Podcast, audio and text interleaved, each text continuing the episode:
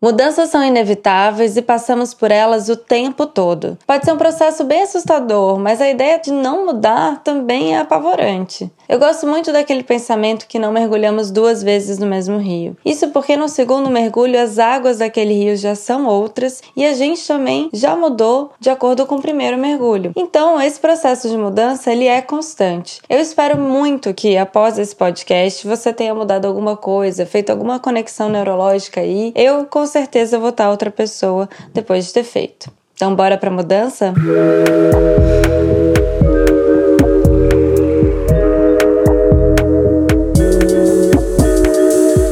Sabe aquela sensação de sauna que quando a gente entra tá uma delícia, até que de repente começa ali um desconforto, que vai aumentando e dá vontade de ir embora. Fazer terapia também pode ser assim. E é nesse clima que a gente leva o divã pra sauna, onde eu, Luísa Franco, psicóloga, bato um papo a partir das inquietudes que vocês mandam lá no Instagram do Clube Sentimental, que é o arroba Clube Sentimental, sempre com o olhar clínico da psicologia.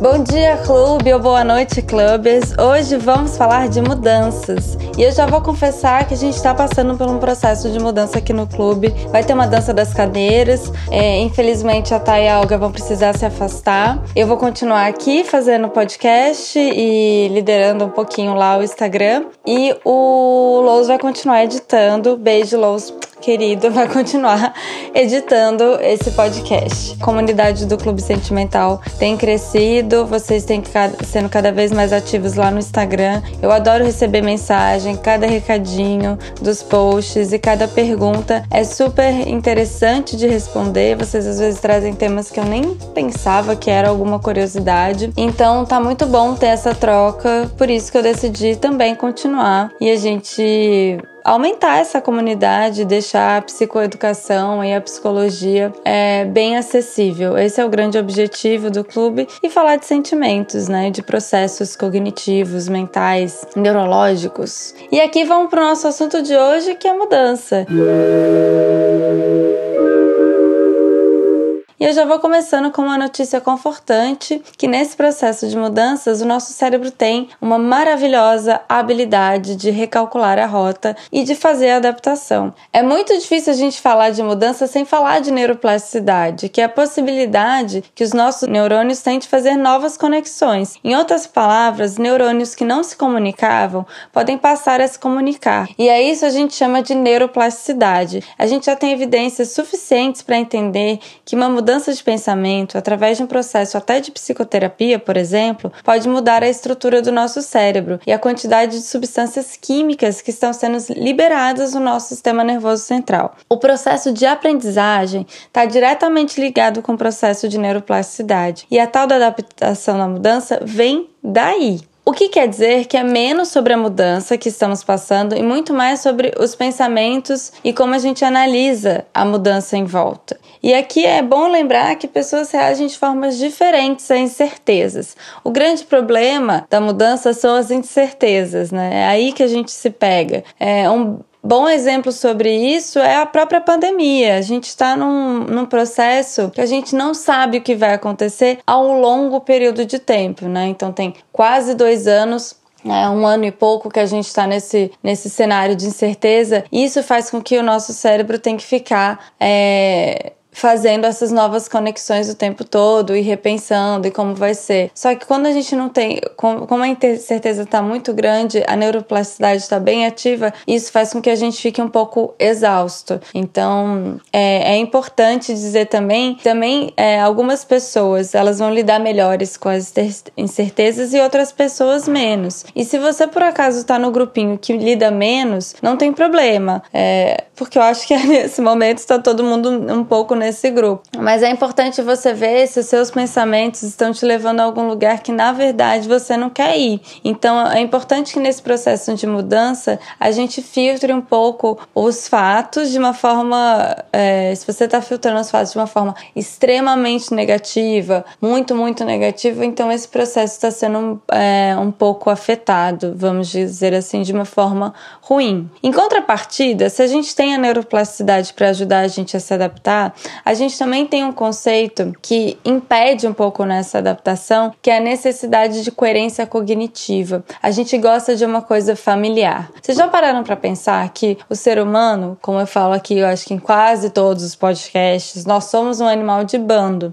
A gente gosta de ficar junto em comunidade. Não é à toa que o que me faz ficar aqui no podcast também é a comunidade do clube. É, a gente gosta dessa troca, né? Ela importa, porque ela é familiar, ela traz conforto, ela traz segurança. E quando a gente pensa no ser humano como um animal, quando a gente decide ser nômade, o que é... é menos é, comum na nossa espécie, mas a gente é exploratório, mas a gente não é muito nômade. Mas quando a gente é, a gente não faz o João de Barro, que de alguma maneira constrói uma casinha, aí quando ele migra, ele deixa tudo para trás e constrói uma nova casa. Vocês já repararam que quando o ser humano é nômade, ele leva um monte de treco-treco com ele? A gente leva um monte de coisas, a gente não deixa tudo para trás e começa do zero. A gente é apegado às coisas. Porque essa necessidade de, de familiar, ele tem a ver com essa coerência cognitiva. Então é importante a gente aqui fazer um parênteses também para o que é coerência cognitiva. E eu tô tirando esse conceito do livro de Terapia do Esquema, Guia e Técnicas Cognitivo-Comportamental Inovadoras.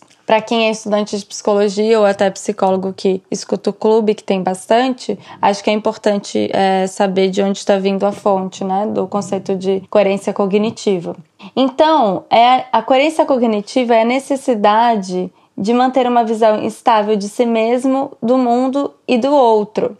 E essa coerência resulta numa necessidade instintiva do ser humano de ter estabilidade. O esquema, ou, é, o esquema é o que o indivíduo conhece, embora cause sofrimento, é confortável e familiar, e ele se sente bem. Ou seja, por mais que a gente se adapte em situações que a gente não goste, né, é, que sejam é, desumanas, subhumanas, que façam mal, que causam sofrimento, que até, por exemplo, a pandemia, a gente de alguma maneira, nessa altura já está um pouco adaptado à pandemia, apesar de não gostar de ficar em isolamento social, apesar disso fazer mal. A gente já se adaptou e alguma, de alguma maneira isso já virou um pouco familiar. Eu fico imaginando que quando as coisas é, é, voltarem é, a um funcionamento de, de não isolamento, vai também ter um estranhamento no convívio social. Eu acho que algumas pessoas vão perder algumas habilidades sociais aí nesse processo e vão se sentir um pouco desconfortáveis ao voltar à socialização. É, não todo mundo, né? Lembrando que cada um vai reagir de uma maneira diferente às incertezas e ao desconhecido.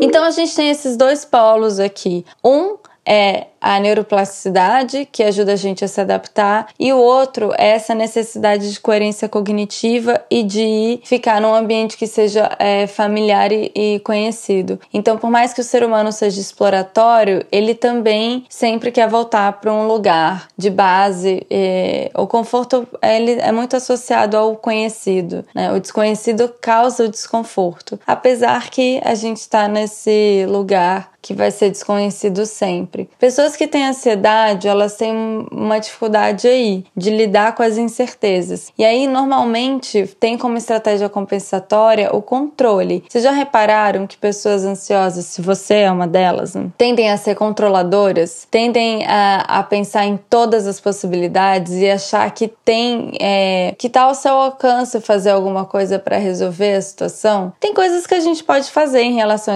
às mudanças, mas a maioria das mudanças também são ambientais e não estão no nosso controle. Então, exerc- exercitar aqui a aceitação radical, acho que ela é muito importante nesse processo de como lidar com as mudanças. E aí eu fiz aqui um passo a passo, um caminho para a gente pensar nessas mudanças, né, de como lidar com ela. E a primeira seria, de fato, a aceitação radical. Quem tá chegando no clube agora e ainda não sabe direito o que é esse conceito, volta lá no podcast, tem um episódio só sobre aceitação radical, que eu gosto muito desse episódio. A gente fala da uma vitamina D, dos mitos e verdades sobre aceitação radical. Mas em resumo, brevemente, aceitação radical é se ligar aos fatos sem julgamento, sem ideia se é bom ou ruim, sem, sem pensar no futuro ou no passado, mas sim no que está acontecendo naquele momento.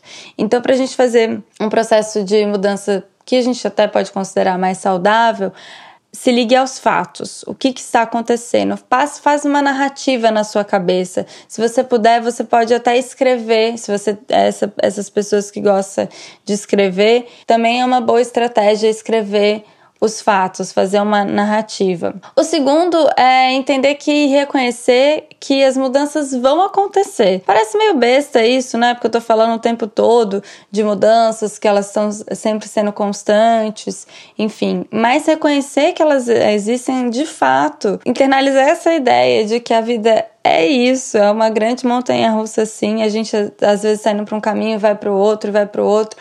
Quantas vezes você já não se perguntou, nossa, fazendo, olhando pra trás, nunca imaginei que eu estaria nessa situação, ou nunca imaginei que estaria em um relacionamento com tal pessoa, ou que estaria no, é, trabalhando em tal empresa, ou que, que ia mudar radicalmente a minha vida profissional, ou que mudaria de cidade, enfim, ou de pró- no próprio bairro. As mudanças estão aí, é... elas vão acontecer, e é importante reconhecer que a estabilidade, na verdade, não é um lugar saudável, e já já a gente vai falar sobre isso. O terceiro seria reconhecer os sentimentos negativos é, da mudança enquanto ela está acontecendo, e aqui tem muito a ver com o clube, gente, legitimar os sentimentos, tanto os positivos quanto os negativos. A, a gente sempre fala que também no clube que a emoção não é boa ou ruim, ela é o que é, né? Então a raiva, ela não é ruim, mas ela traz um desconforto. Então, reconhecer esse desconforto, os sentimentos, as emoções desconfortantes, falar sobre isso com seus amigos, com seus familiares. É muito importante que agora, nesse contexto até de pandemia,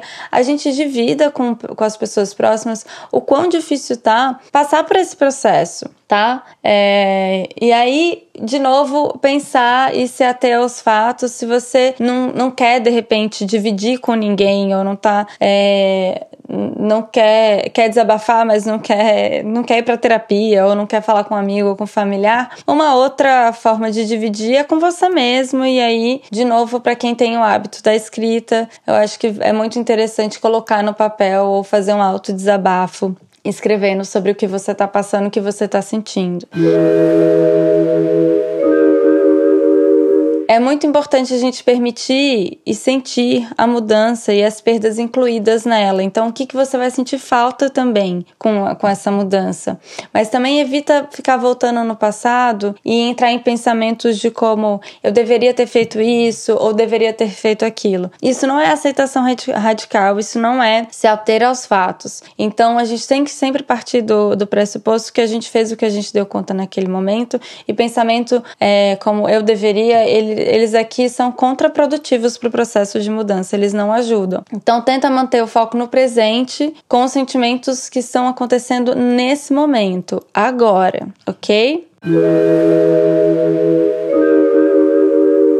Eu falei agora há pouco que ficar no mesmo lugar ou num lugar estável ele, é, não é saudável pra gente, não é saudável neurologicamente falando.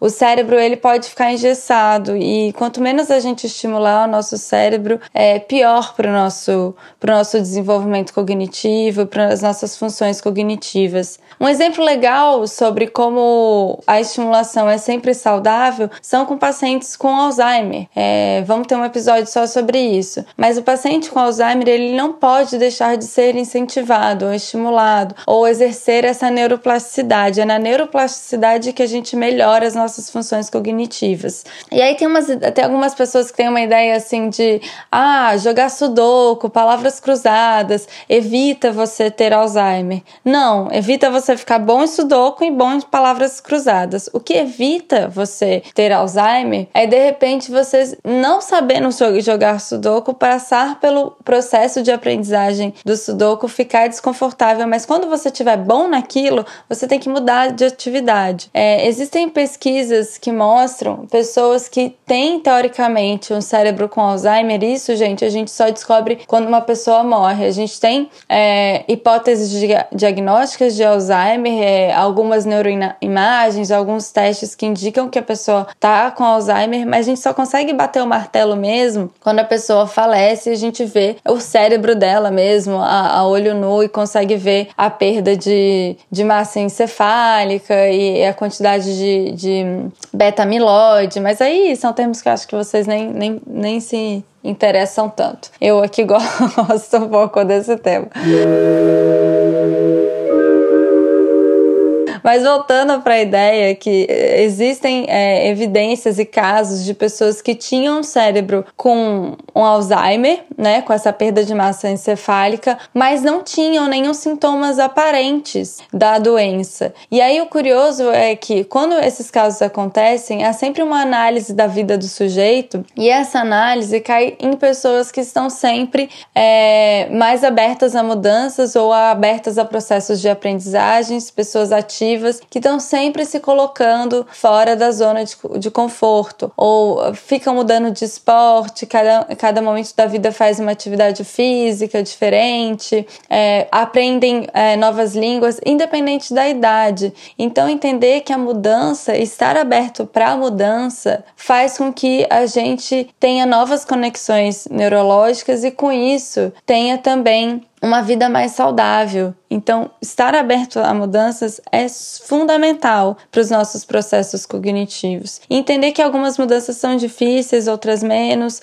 A gente também não pode julgar o processo de mudança do outro, respeitar isso, como eu falei anteriormente, cada um lida de uma forma diversa e diferente para esse lugar de, é, de resistência, né, da insegurança ou da incerteza. Então, esse também é um momento da gente refletir que se algum amigo seu, alguém da sua família lida de uma forma é, diferente, a pandemia, por exemplo, ou está sofrendo mais, a gente não está aqui para julgar, até porque está muito pesado mesmo. É, no clube tem aparecido muitas perguntas de como ficar positivo nesse momento. Então, tudo que eu falei aqui, inclusive nesse passo a passo, né, essa sugestão para lidar com as mudanças, não é para você ficar positiva, é para você olhar para os fatos, ver o que você está sentindo, legitimar o que você vai sentir falta, para ir aos poucos conseguir se adaptar. Agora, a gente só não vai ficar no lado negativo. Outra ferramenta que é fundamental para esse processo é o autocuidado.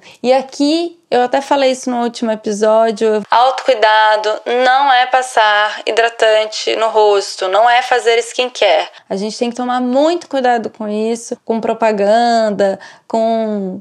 É, tem muita propaganda agora, ai, o seu tempo, faça aquilo que você gosta. O autocuidado, às vezes, tá, eu sinto que está sendo um pouco esvaziado de significado. É, essa semana também, lá no, no Instagram do clube, uma pessoa me, me perguntou como é que eu sigo com uma rotina de, de autocuidado, tô com dificuldade. Provavelmente essa pessoa não tá fazendo nada que signifique autocuidado para ela. Porque o autocuidado em si, ele é, é você ter alguma satisfação com alguma ação. E aí essa ação pode ser qualquer ação. Pode ser o hidratante no rosto? Pode ser. Mas pode não ser. Para outras pessoas é um saco fazer skincare. Entende? Pode ser tomar um chá, pode ser olhar na janela e ficar observando as nuvens. Esse eu gosto de fazer.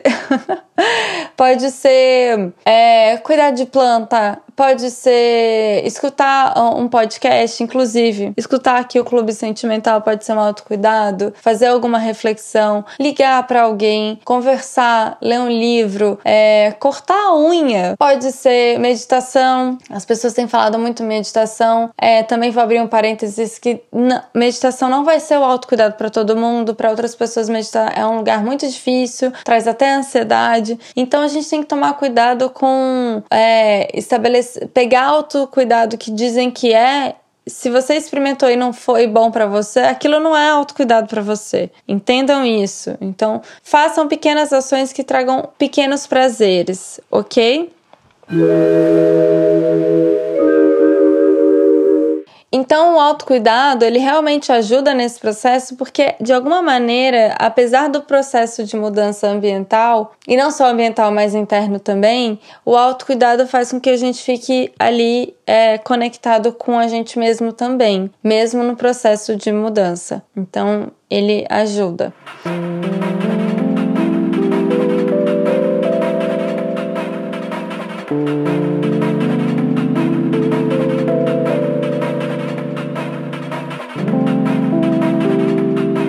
Bom, resumindo é isso, essa foi é, a sauna que eu tive sozinha, pra mim foi curioso fazer, é, sinto falta de pessoas, eu sou uma pessoa que gosta muito de gente, eu gosto de sentar e con- conversar, mas foi bom também, fazendo um pouco o exercício que eu até propus, é, foi bom estar aqui pensando em como falar isso pra vocês do clube, é, em como pensar em mudanças, entender que as mudanças elas são contínuas, ela tá acontecendo nesse momento do clube. Os meus sentimentos atuais são de já saudade da Thay e da Olga, foi muito bom trabalhar com elas durante esse período. Elas vão continuar no clube de uma maneira é, um pouco mais afastadas, mas é, o vínculo ele sempre permanece, né?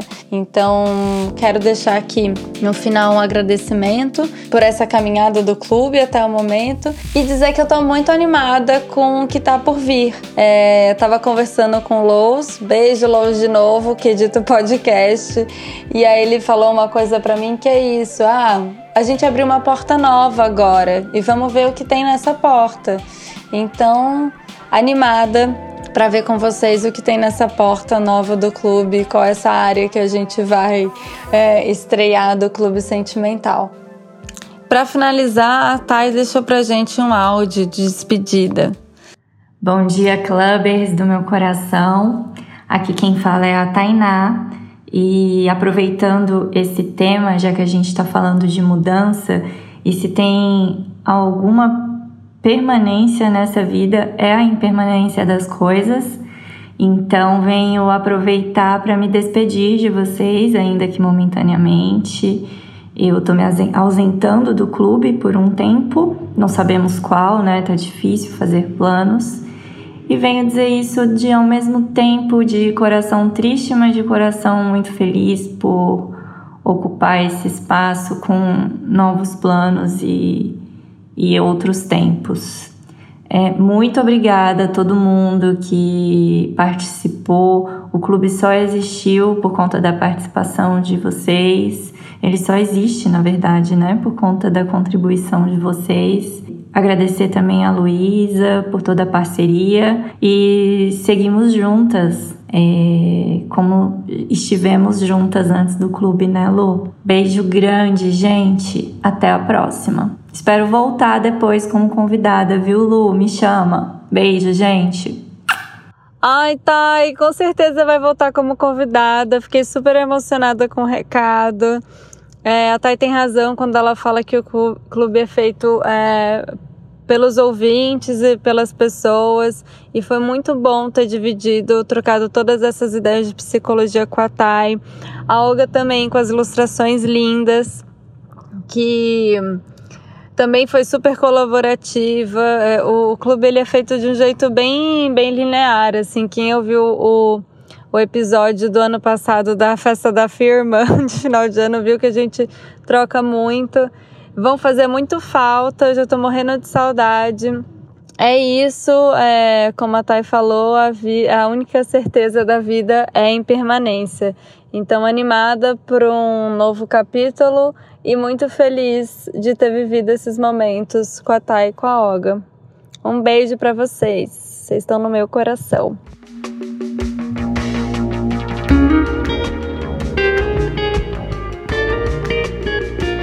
Lembrando que esse podcast é uma produção do Clube Sentimental, segue a gente lá no Instagram, o arroba é Clube Sentimental, e a edição é feita pelo querido Aloysio, que permanecerá conosco, do arroba Som do Cosmo. Um beijo e até o próximo episódio. Tchau, tchau!